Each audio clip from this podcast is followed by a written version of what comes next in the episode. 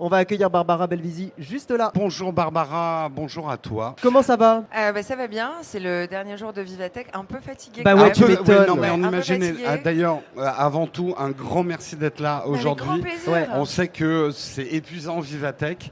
Là, c'est le jour. euh, En plus, il y a le grand public. Ouais. Tu fais partie des stands les plus visités de Vivatech, on m'a dit. Ouais, Donc, ça se euh, passe ça bien. doit Donc être c'est encore plus fatigant. Ça se passe bien, mais c'est non mais c'est chouette, on est très content parce qu'il va y avoir pas mal d'enfants aussi aujourd'hui.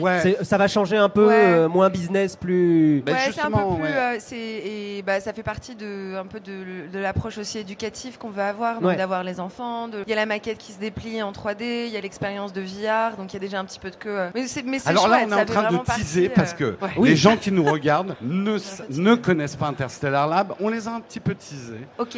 On leur a expliqué effectivement que souvent, quand on parlait de Interstellar, technologie. euh, L'espace. L'espace, c'était Ouais. un peu des technologies très avec peu d'applications sur Terre. Et là, justement, et tu vas euh, nous expliquer un petit peu, on a quelque chose d'hyper concret et, et typique. Tu sais, souvent on dit la recherche spatiale sert sur Terre. Ouais. Et justement, on va effectivement euh, te présenter un petit peu euh, au chat. Donc, tu es la fondatrice et la CEO d'Interstellar Lab. Interstellar Lab, c'est une entreprise qui vise à développer la vie sur Terre dans un premier temps, puis sur la Lune et sur Mars, grâce à des biodômes. Tu nous dis hein, si on se C'est euh, c'est trompe. parfait. Ouais, Voilà. tu nous dis si on Ouais, dit des si tu bêtises. Euh, un on, boulot, moi dit- j'ai besoin de gens. on dit beaucoup de bêtises. Hein, euh, Tu es voilà. passionné euh, d'intelligence artificielle, d'espace et de biologie. Oui, Tu as peut-être d'autres passions, mais euh, tu Mais es libre d'en parler. Ouais, c'est voilà. pas mal. Et c'est déjà pas mal. c'est beaucoup. Alors, tu nous dis si on se trompe hein, sur la bio. À 22, ans, à 22 ans, tu as investi dans des entreprises tech dans le, dans le monde, des initiatives mondiales pour favoriser l'innovation scientifique et l'entrepreneuriat. À 26 ans, tu fais partie du, du top 10 des femmes de la tech en France et du Ouais, top t'es- 100 en Europe. T'étais passé sur le point, c'est ça, non? Le point, oui, j'avais la, vu semaine, la- la- semaine dernière, C'est ça. euh, les- les- le top 100 des inventeurs français. euh, C'est quand même un joli palmarès. bah, c'est pas mal. Ouais, J'étais c'est- très, euh, enfin, j'étais très touchée et puis euh, ils m'ont fait une surprise parce qu'ils m'ont pas dit qu'ils me mettaient sur la cover du, du magazine. c'est chouette. Donc c'est chouette, tous les copains qui m'envoient des screenshots Bah ouais. et qui prennent la photo le magazine et qui disent ah c'est ma copine. Ouais, ça, c'est cool. toujours cool. Alors, justement, Interstellar Lab, qui est, euh, je me permets de te tutoyer. Oui, je préfère aussi. Ok, tu Euh, dis sinon, qui ouais. est ton entreprise. Euh, ton objectif, in fine, c'est de recréer les conditions climatiques idéales euh, pour la vie sur Terre et dans l'espace. Et justement, quelles sont les, les problématiques? On va peut-être commencer à montrer un petit peu des images, Ouais. euh, justement, et ça, c'est euh, la vidéo démo euh, d'Interstellar Lab. On le signale aussi pour que les gens restent, pour donner un peu quand même la dimension du truc. Vous avez déjà signé avec la NASA, NASA. le CNES. Ouais. Donc, c'est du concret, c'est du sérieux. Ouais, et sérieux. tu viens montrer d'ailleurs, là, c'est le prototype de votre premier produit. Est-ce que tu peux nous expliquer un petit Bah, peu tout ça? Ce qu'on vient montrer, alors la société extrêmement bien décrite. Donc la, la mission d'Interstellar Lab, c'est effectivement de protéger la vie sur Terre, mais aussi de l'amener dans l'espace. Euh, et donc en fait, ce qu'on crée, c'est ces capsules, ces biodômes, Ouais. donc des, des- des dômes qui sont très facilement déployables dans n'importe quel environnement et dans lesquels on va recréer les conditions idéales pour que les plantes puissent pousser. Et donc en fait, on utilise ces technologies sur Terre pour faire de l'agriculture de haute précision et euh, extrêmement durable. Donc on va, on- comme c'est une bulle fermée, on va recycler l'eau, on va, on va tout recycler Ouais, à Ça va l'intérieur. consommer beaucoup moins que l'agriculture actuelle. puisque- Exactement, c'est parce qu'on est en- dans la Ouais. bulle. En fait, la bulle, bulle, elle, ouais. elle fait totalement abstraction du climat extérieur. Ouais, On a développé une membrane. Là, on, on- on On voit, voit, on voit à l'image. On a développé une membrane en fait qui nous permet d'avoir une très bonne isolation thermique tout en laissant passer la lumière extérieure. Mm. Euh, donc on va jouer en fait sur la lumière artificielle et la lumière du soleil pour, euh, voilà et, et vraiment accélérer la croissance euh, la croissance des plantes. J'ai lu que ça consommait 90% moins d'eau que. 98 même. 98 On, on perd rien. En fait, la bulle est vraiment est hermétique. Je l'appelle la bulle, mais il y a une coque solide, euh, comme un peu comme une capsule de, de spatiale, hein, mais, euh, mais ça, mais ça simplifie. Mais, mais, euh, elle est totalement hermétique. Et donc, en fait, quand l'eau passe dans la, ce mélange de solutions nutritives et va alimenter les plantes, ensuite une partie de l'eau reste dans la Ouais. reste dans la plante, mais l'autre partie, la plante respire. Et donc, en fait, il y a de la vapeur d'eau qui s'échappe de la plante. Cette vapeur d'eau, on la récupère et on la refait passer. On a une petite usine de traitement d'eau qui est à l'intérieur de la coque du biopode biopod et on refait passer dans l'usine et ça repart. Et Donc on est vraiment sur un circuit fermé. Ouais, C'est comme une, c'est comme une mini station spatiale. ouais c'est Donc chouette. c'est, euh, et pareil pour la pour le en fait la- les plantes elles ont besoin ce qui ce qui les fait grandir le plus vite c'est un- de, de l'eau de l'humidité une bonne température la lumière et surtout du dioxyde de carbone Ouais. alors c'est terrible à dire c'est un peu un tabou mais aujourd'hui la planète n'a jamais été aussi verte euh, parce qu'on a un gros problème de- Oui, on a un gros Oui. un problème. gros ouais. problème de CO2 donc, Ouais, euh, donc voilà, donc là, le, le climat aujourd'hui sur Terre, on est à peu près à 440 ppm. Nous, on peut monter jusqu'à 3000 ppm, ce qui est Donc, énorme, mais en utilisant le CO2 ambiant. Donc en fait, en fait, le biopod, il respire du CO2, donc il capture le CO2. Les plantes le transforment en oxygène et il souffle de l'oxygène. Donc c'est assez euh, c'est c'est non seulement une machine à faire des plantes, mais c'est aussi une machine à transformer le CO2 en oxygène. C'est cool. Ouais, ouais. donc on peut imaginer dans un futur plus ou moins lointain, mais avec des entreprises de colonisation de planètes, euh, que ce biodôme servira effectivement à, à créer de la nourriture. Euh, pour éventuellement des humains qui y seront, mais également bah, de l'air aussi. Enfin, participera à un écosystème beaucoup plus complet.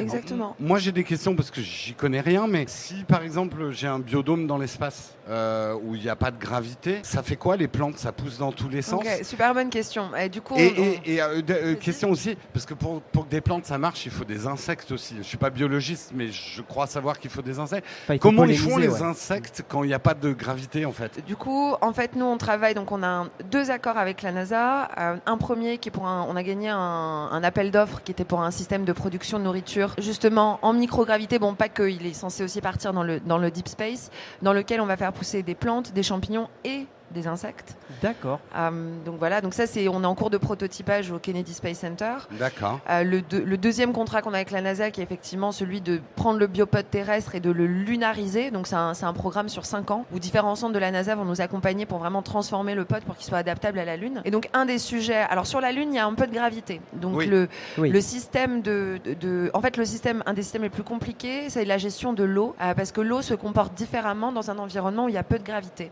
Et la problématique de l'eau en microgravité pour les plantes, c'est qu'en fait, par capillarité, l'eau, quand elle va toucher la racine, elle va aller l'entourer et elle va l'englober complètement.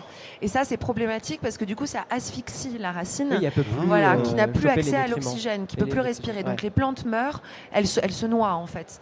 Donc la, la NASA a travaillé, enfin ça fait plus de 20 ans maintenant qu'ils conduisent des, des expériences en, en- en microgravité. Ça fait 10 ans qu'ils ont vraiment accéléré sur le système de de- de- de- d'arrosage de, la plante en, en microgravité avec plein de différentes technologies qui ont été testées et, et nous on travaille avec eux euh, avec eux là-dessus et donc en fait le- la, la difficulté en microgravité c'est vraiment la gestion de l'eau pour qu'elle pour qu'elle n'aille pas tuer la plante euh, et ensuite, comment la plante elle réagit en microgravité? Ben, C'est fascinant. Elles réagissent toutes différemment, mais si on veut simplifier et généraliser, en gros, la plante, elle a plus à lutter contre la gravité. Donc les tiges qu'on Ah, voit pousser sur Terre, qui capturent un, une, une énorme Ouais. énergie de la Ouais. plante et qui constitue un peu le tronc et le support, ben, en fait, elle alloue moins cette énergie là-dedans et elle va plus l'allouer dans les feuilles et dans les fruits Ah, et dans les hein. fleurs. Ouais, donc c'est même mieux. euh, Bah, en fait, pour- du coup, elle s'accélère. En fait, en, en fait, comme elle est en état de stress, elle va parce qu'elle est pas, elle est pas habituée à ça. Oui, Ouais. oui, oui. Elle va donc c'est c'est fascinant parce qu'elle change très vite son code génétique.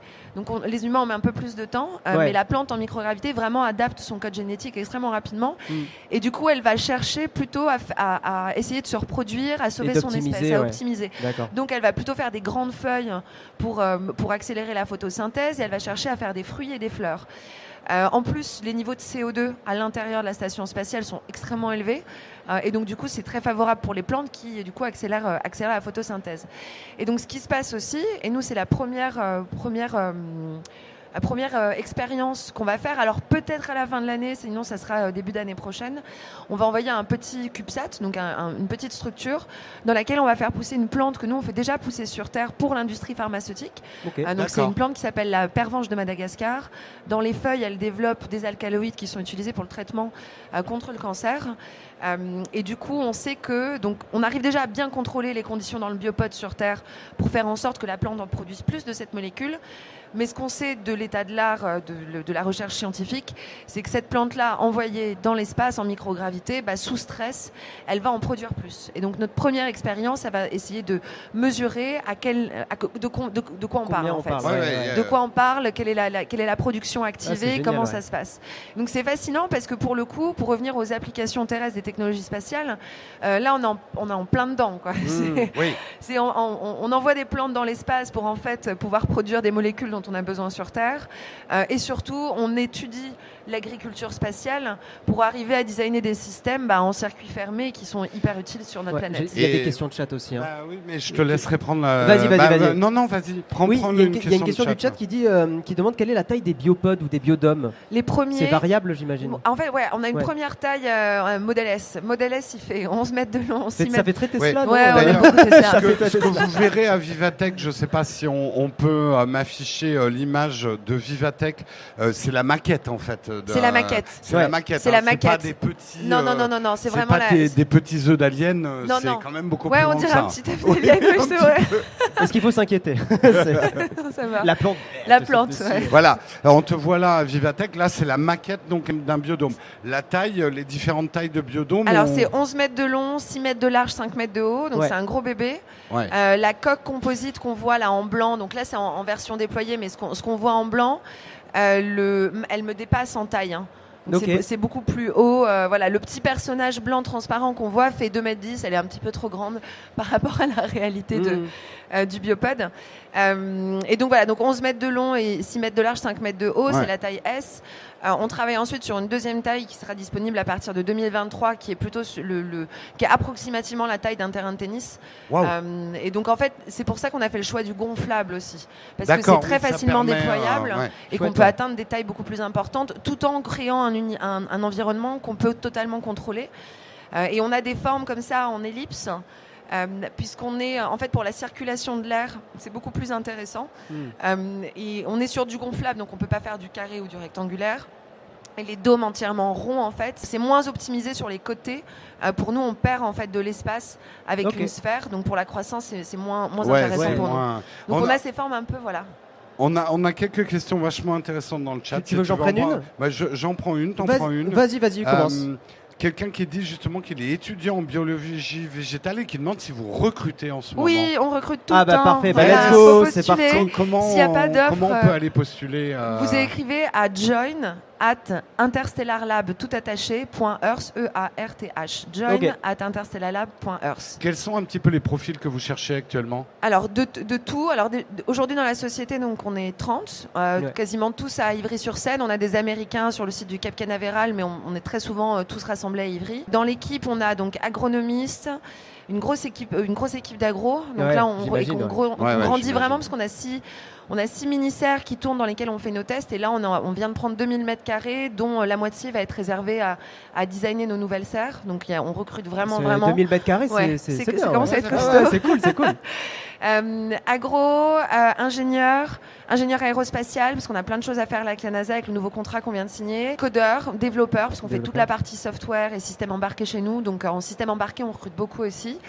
Euh, et toute la partie bah, architecture et design qui est très importante chez nous. Mm.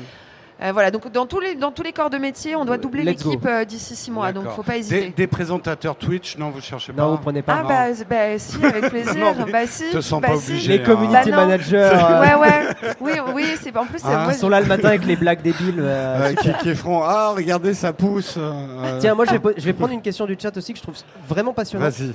Il doit rester un minimum de déchets non recyclables, euh, j'imagine que forcément il y en a un peu, et de la circulation humaine pour récupérer les légumes. Oui. Alors ça c'est sur Terre.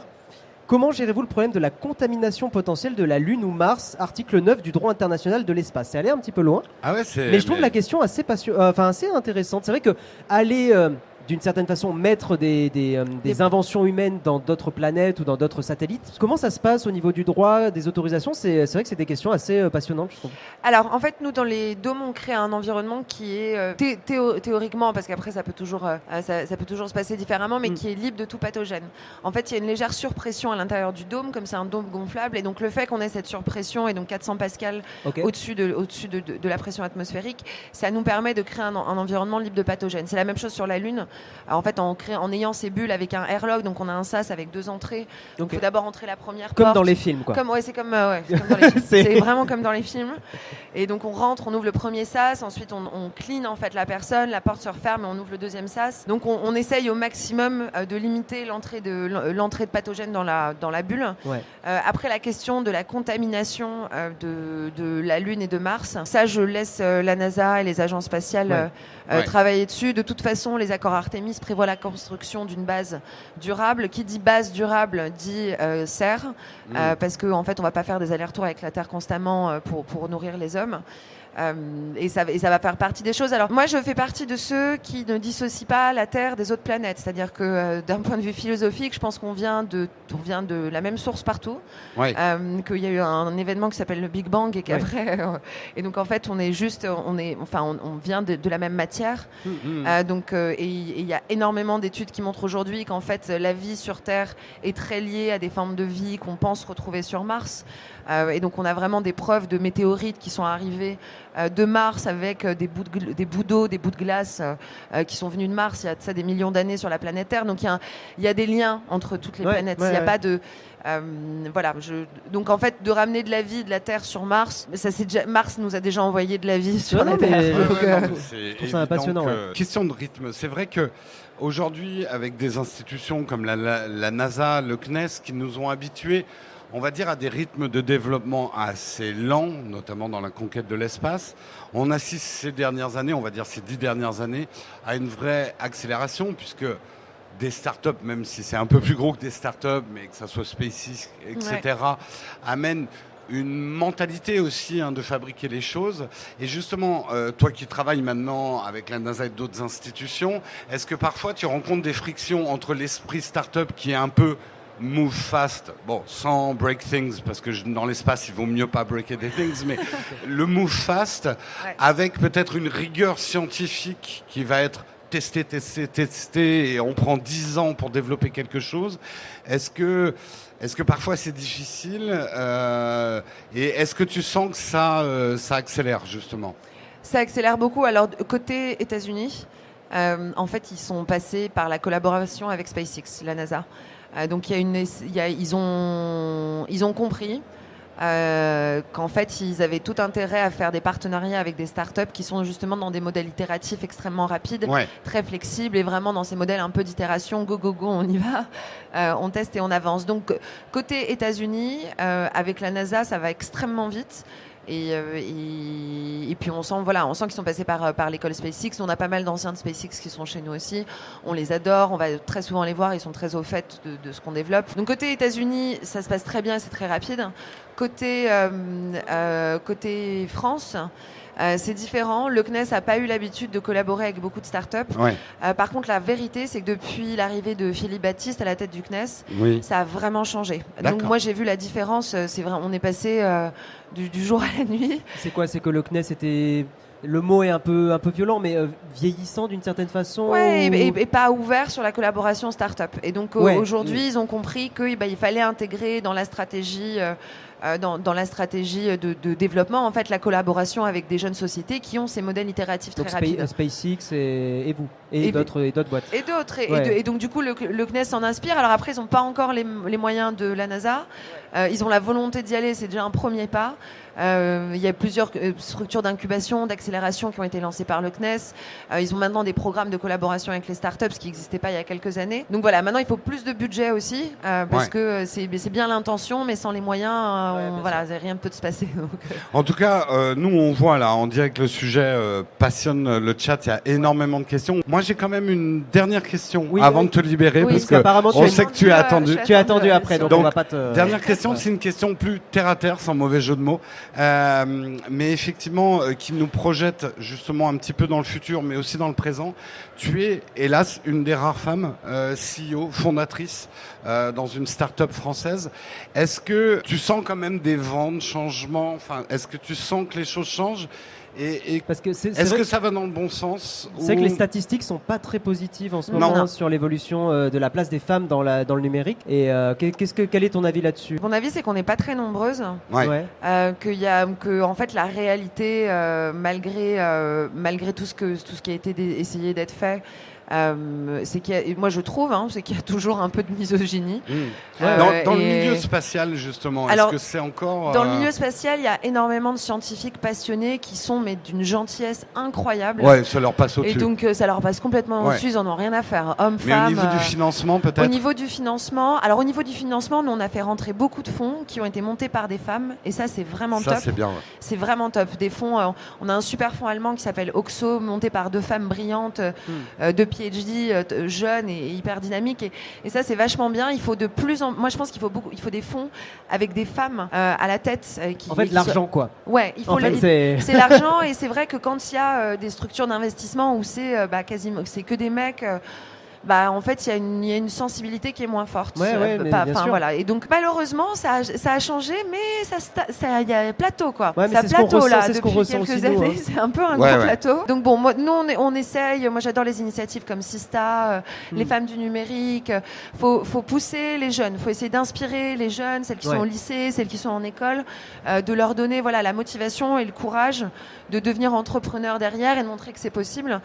Euh, je suis assez confiante sur les générations, euh, sur les générations Ouais, futures. je pense Donc, que ça ira mieux donc aussi, voilà, mais, mais c'est vrai que On ça espère en tout cas que dans le futur, on n'aura plus à poser ce genre de questions. Ouais, c'est dingue. C'est hein. ça, ouais, c'est ouais, ouais. hallucinant. C'est quand ça même, le hein. but en fait, c'est qu'on n'en parle plus. Ouais. Voilà, ouais, on, on va dire que c'est le vrai but. En tout cas, un Merci grand beaucoup, hein. merci, Merci à, à toi. Vraiment, allez voir le stand d'Interstellar Lab. C'est passionnant, c'est super Tu passionnant. on aimerait te garder toute la journée avec nous. On a plein de Mais questions. tu à as d'autres obligations. Mais tu as d'autres obligations.